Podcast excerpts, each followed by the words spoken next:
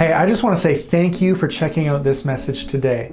I hope that it helps you, that it encourages you, and that you are able to learn a little bit more about who God is and why so many people throughout history have chosen to become followers of Jesus. If you enjoy this message and you want to hear more, you can find us on Facebook or YouTube. But ultimately, you can find everything you need to know at clcwinnipeg.ca. There you can find more messages, you can find our social handles, ways to get connected to our church, and if you would like to give to this ministry, you can do that as well. And like I said before, I hope that you are encouraged by the message you're about to hear. God bless you. Well, hello, everybody, and welcome to Christian Life Church Online.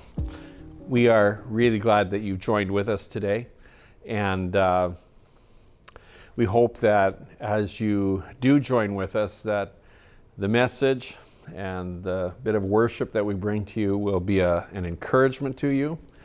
And uh, you can jump online with us if you want to communicate with us while you watch, either on Facebook or on uh, YouTube. Uh, we'd love to chat with you as well. Our services are taking place uh, in person at 9:30 and 11:10 on Sunday mornings as well. But we're glad you joined with us today online.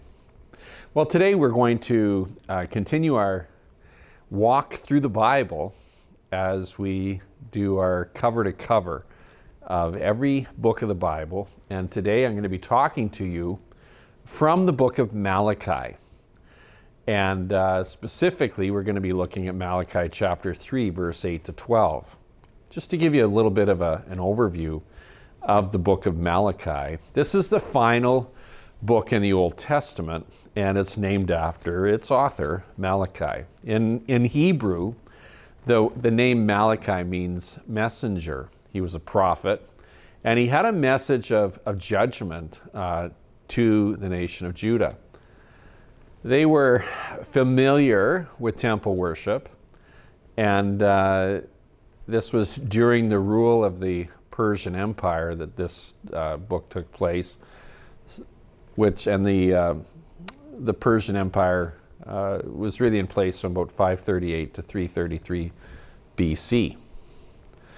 Now, uh, Judah had been in exile and they were back in their land. The exile was over, the 70 year exile was over. And they were back in their land now for about 100 years. This takes place about a thousand years after Abraham uh, was on the scene. And uh, so these people had some history, they had some experience. They'd been through the exile, they had uh, remembered God's deliverance, and they knew that they, they knew about the temple and, and worship and sacrifices that really had become, in this particular period of time, unacceptable to God for some different reasons. And they were still backsliding. After all that they'd been through, they were still backsliding. And they really did need God's intervention once again to get them back on track. They had developed an apathy for the things of God. There's corruption in the priesthood. The people were spiritually dead.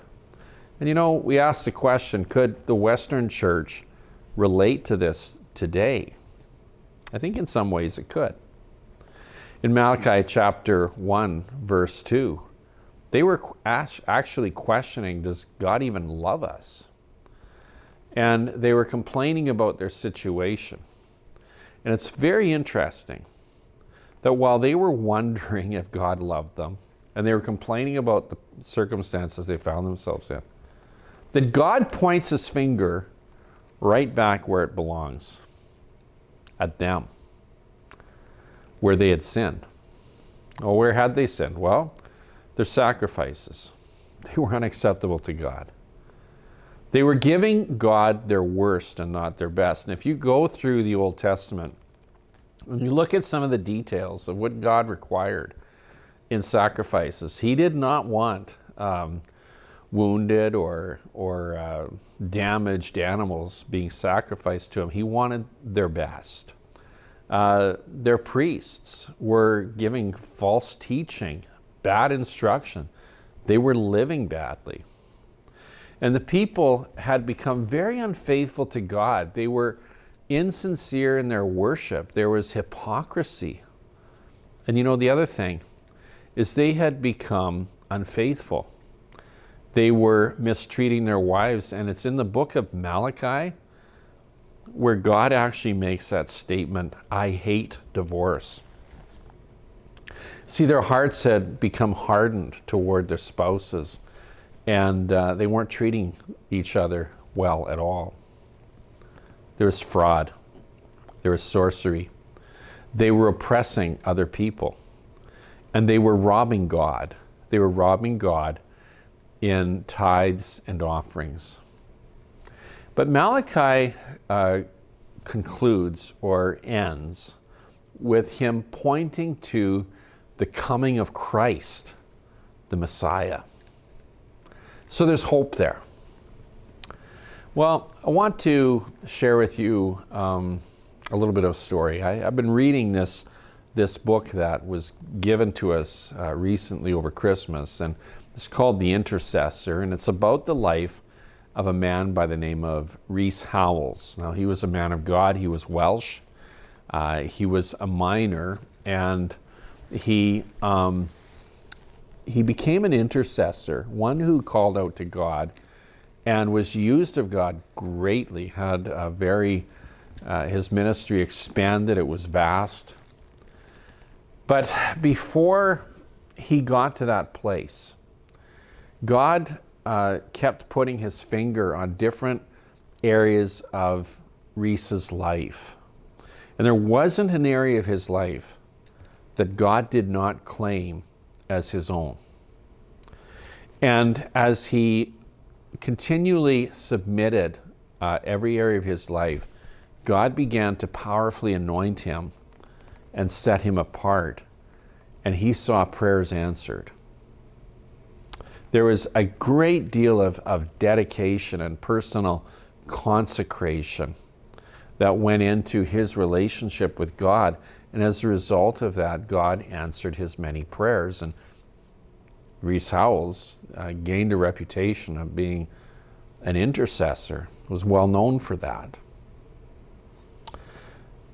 It's interesting that God even demanded absolute surrender of Rees's worldly possessions. Now, if you read between the lines as you go through this book, The Intercessor, you see that Rees was pleased or, or proud of the fact that he had been making some good money and he'd been able to put some money away. And, and so he had this financial security that he was building up.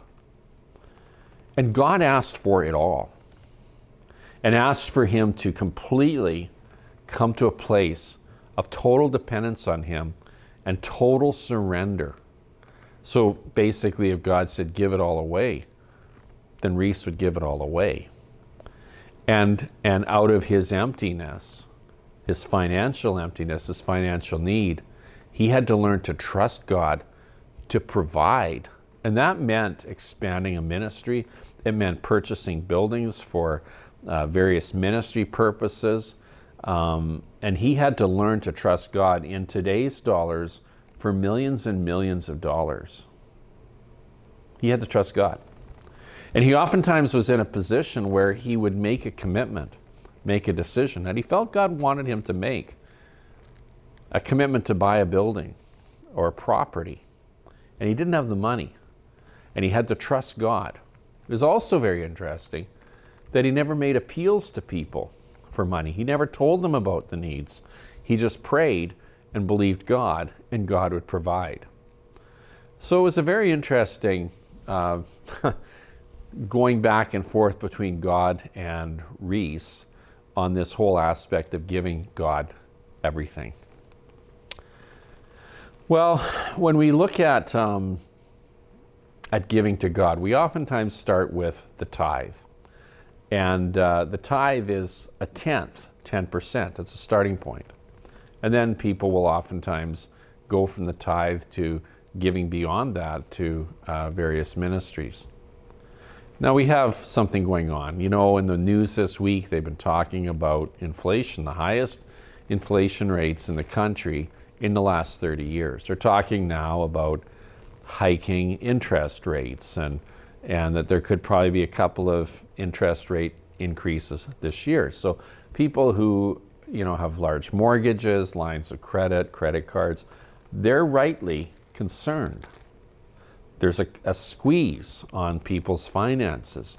The cost of living is going up. And it, this is a big issue. But I want to take us back to Malachi chapter 3, verse 8 to 12. I mentioned a moment ago that Rees Howells was called by God to give God complete reign over his finances. And he had to completely submit everything to God. And, and God just said, I want it all. And then I mentioned that where a lot of people start is with a tithe in giving to God. And uh, that is 10%, one tenth. And so then we pick up the theme in Malachi chapter 3, verse 8 to 12, and it talks about the tithe. And it says, God says, Will a man rob God? Yet you rob me. But you ask, How do we rob you? In tithes and offerings, you are under a curse, the whole nation of you, because you are robbing me. Bring the whole tithe into the storehouse, that there may be food in my house. Test me in this, says the Lord Almighty, and see if I will not throw open the floodgates of heaven and pour out so much blessing that you will not have room enough for it. I will prevent pests from devouring your crops, and the vines in your fields will not cast their fruit, says the Lord Almighty. Then all the nations will call you blessed, for yours will be a delightful land, says the Lord Almighty. Now, a lot of times people look at the tithe and they say, it's gone, it doesn't exist anymore. That was part of the Old Testament law. And if you look at the Old Testament, um, the tithe being one 10% of, of, of produce and flocks and cattle and, and all of this stuff belonged to God. The first 10% was offered to him. And this tithe was assigned to the Levites or the priests as a reward or in payment for their service. They were without uh, material provision. They didn't have land and, and businesses to run. They were doing spiritual work. And God had been cut out of the picture and people weren't tithing. And it was more than a suggestion as we look at this passage of scripture. God was really firm on this issue. And when you look at verse 8 and 9, there's some really strong words that, that God has to say. And, and God proclaimed that in them not tithing, they were actually robbing God.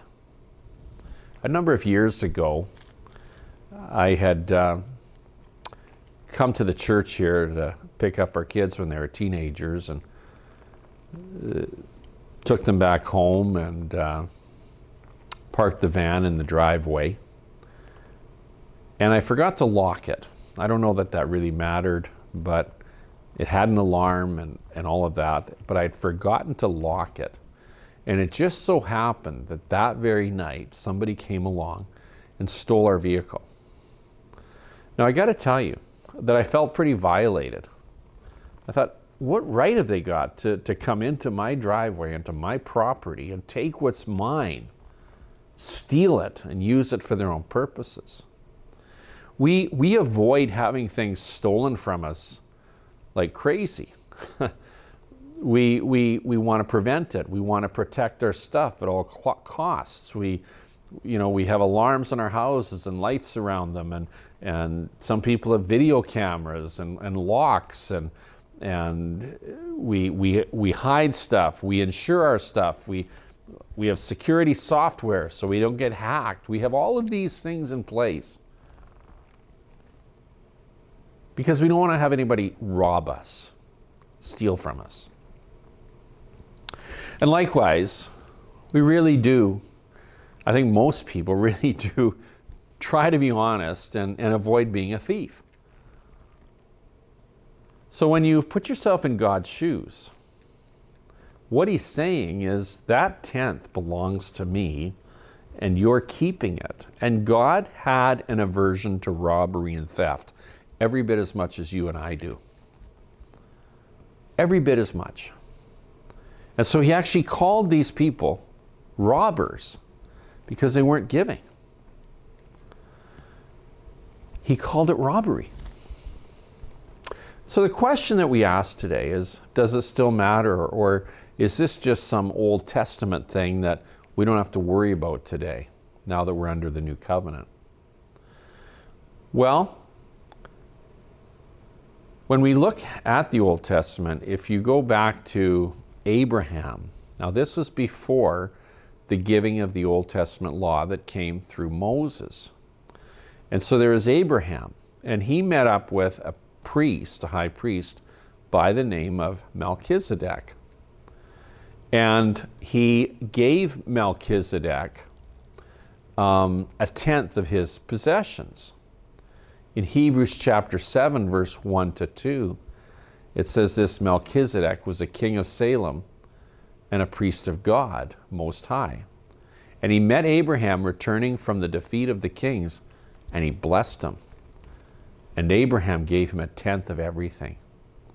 So it actually, this whole practice of tithing actually preceded the law of Moses. It was, it was before the law was even given.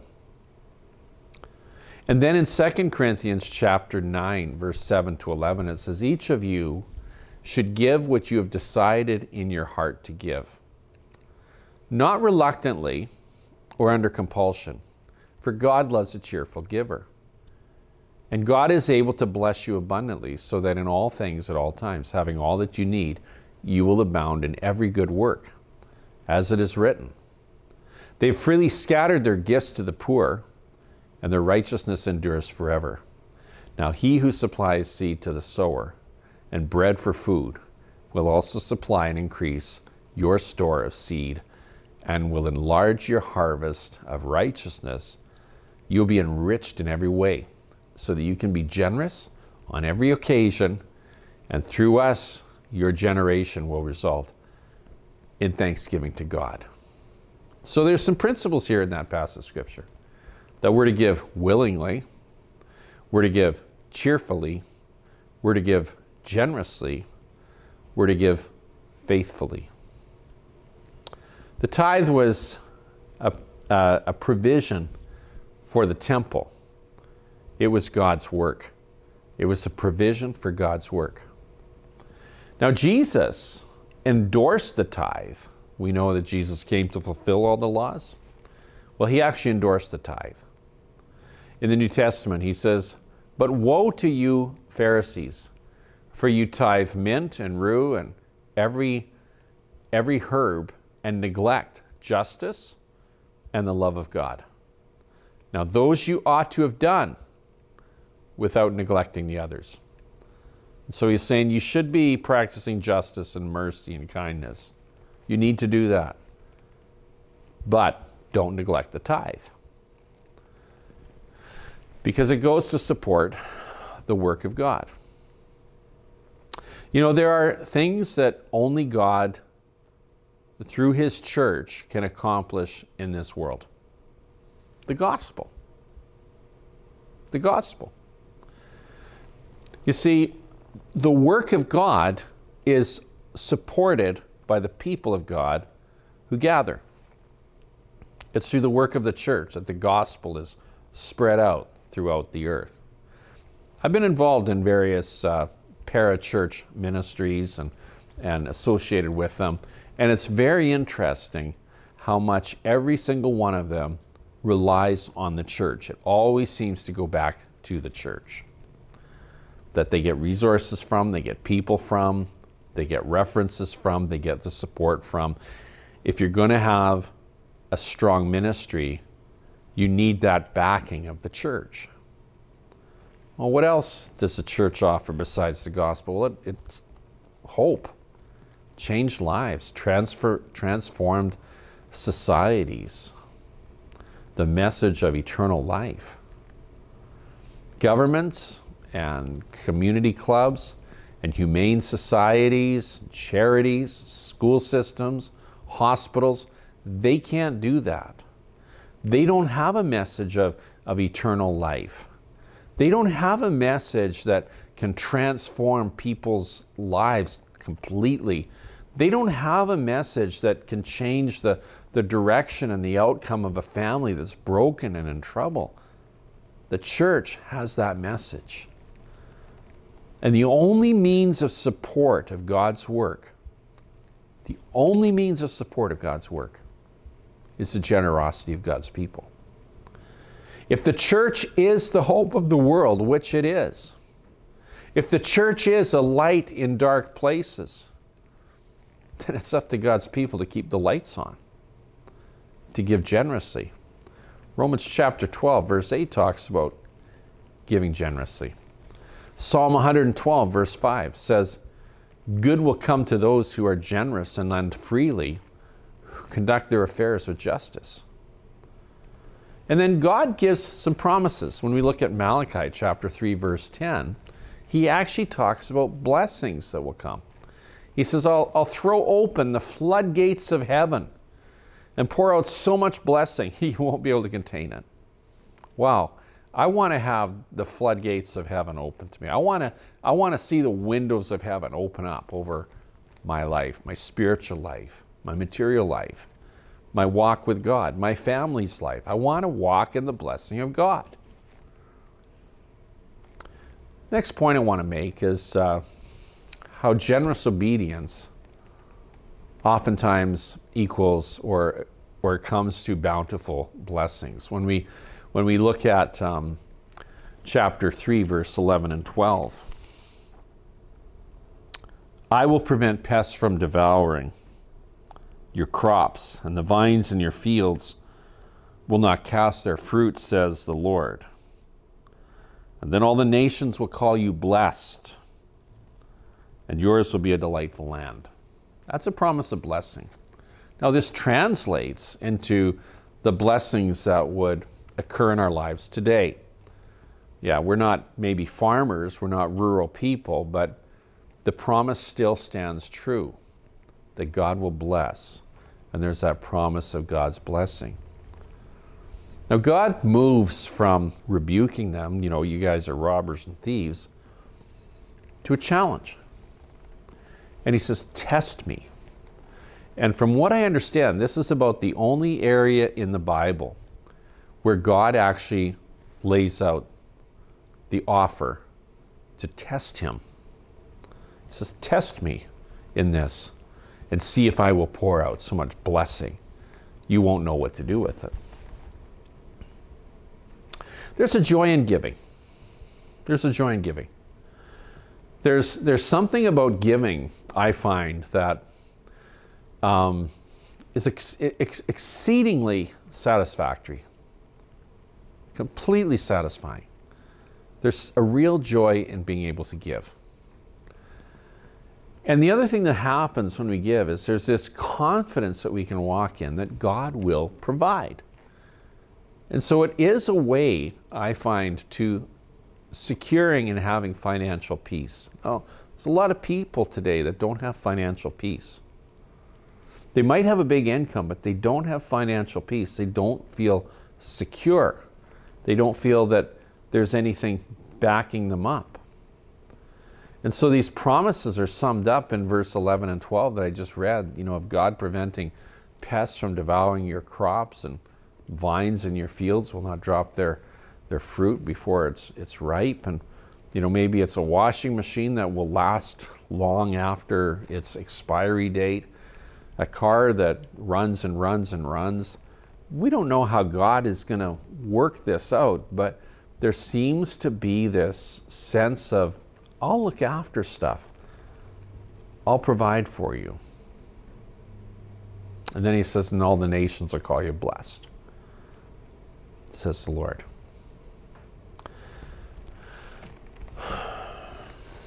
All through the scriptures, God encourages generous living.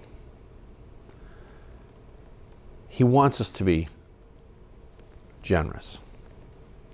Giving is a form of worship, I think, in many ways. In Matthew chapter 6, 21, it, it says, Where your treasure is, there your heart will be also.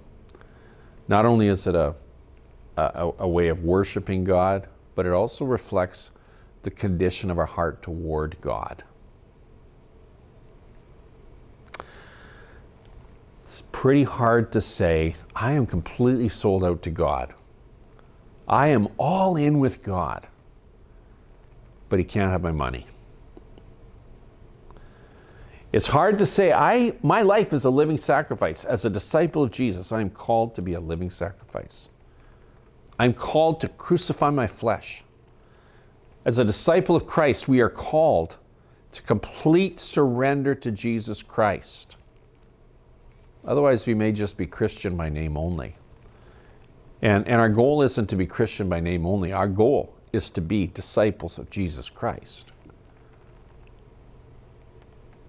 That means we don't hold anything back. And that may mean that it affects our finances too. See, giving is not to be based on, on guilt. It's not to be based on coercion. In fact, if if you're ever in a church service and somebody's trying to take an offering and they're they're laying the guilt on and shame and, and manipulation, you know what? Just walk away from it. Our giving is not supposed to be based on guilt. It's based on our love for God and our desire to be obedient to Him. It flows out of a heart that is eternally grateful for Jesus Christ and all that He's done for us. Give to God. Trust God. If you are concerned about your finances, if you're concerned about inflation and interest rates and debt, trust God. Learn to trust God. Now, it doesn't mean I, have run into people that are, you know, I'm just believing God, He's going to wipe out my debt. And I'm going to give God this offering or that offering, and, and I'm going to sow seeds. The Bible has a lot to say about debt, about financial management, about being good stewards. And we can't escape the principles of good financial management and say, well, you know what, I, I'm tithing and nothing is happening. I'm tithing and nothing is changing. If you're walking through the store every week and running up huge credit card bills. So there is that aspect to it as well, that we have a part to play in being good stewards, trusting God, being obedient to God, and also being good stewards. I hope that this message has been an encouragement to you. I know it's a bit of a challenge. I know it's always tricky to talk about money. It's one of the topics in scripture that are that's covered over and over and over again. And I also am very sensitive to the fact that that there may be people that listen and say, "Ah, yeah, the church, they just want all your money." No, we don't. We don't. Nobody's getting rich. But we do want you to be blessed and we do want God's most and best for everyone to be in obedience. I practice this in my own life. I've done it for many years. Try to lead by example. And uh, we just pray God's best for all of you. Let's bow in a word of prayer. Heavenly Father, we come to you today. And uh, we thank you for your provision in our lives. We recognize, Lord, that you own it all. You make it all possible for us to, to be able to earn, to be able to get by. We thank you, Lord God, that you give us health, you give us provision. And Lord, for those that may be struggling with this message or following through on it, I pray, Lord, that you would help them step by step to trust you. In Jesus' name, amen.